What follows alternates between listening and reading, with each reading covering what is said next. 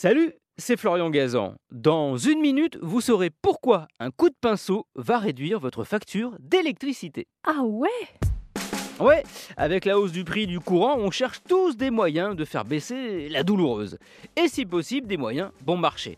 Et justement, des chercheurs australiens de l'Institut royal de technologie de Melbourne en ont trouvé un. Ah ouais?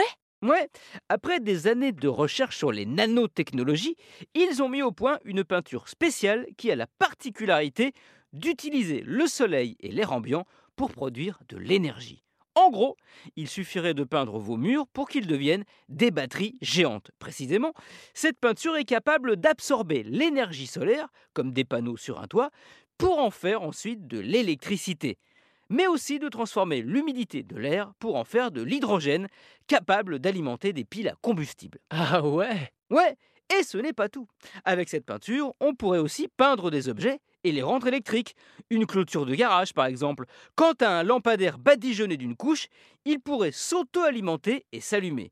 Idem pour une voiture peinte avec ce produit spécial. Elle pourrait ainsi recharger en partie ses batteries.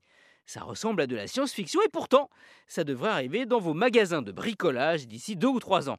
Et le plus important, c'est que cette peinture devrait être très accessible en termes de prix. Voilà, vous n'avez plus qu'à attendre maintenant que vous êtes au courant.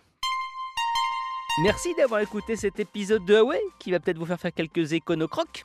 Retrouvez tous les épisodes sur l'application RTL et sur toutes les plateformes partenaires.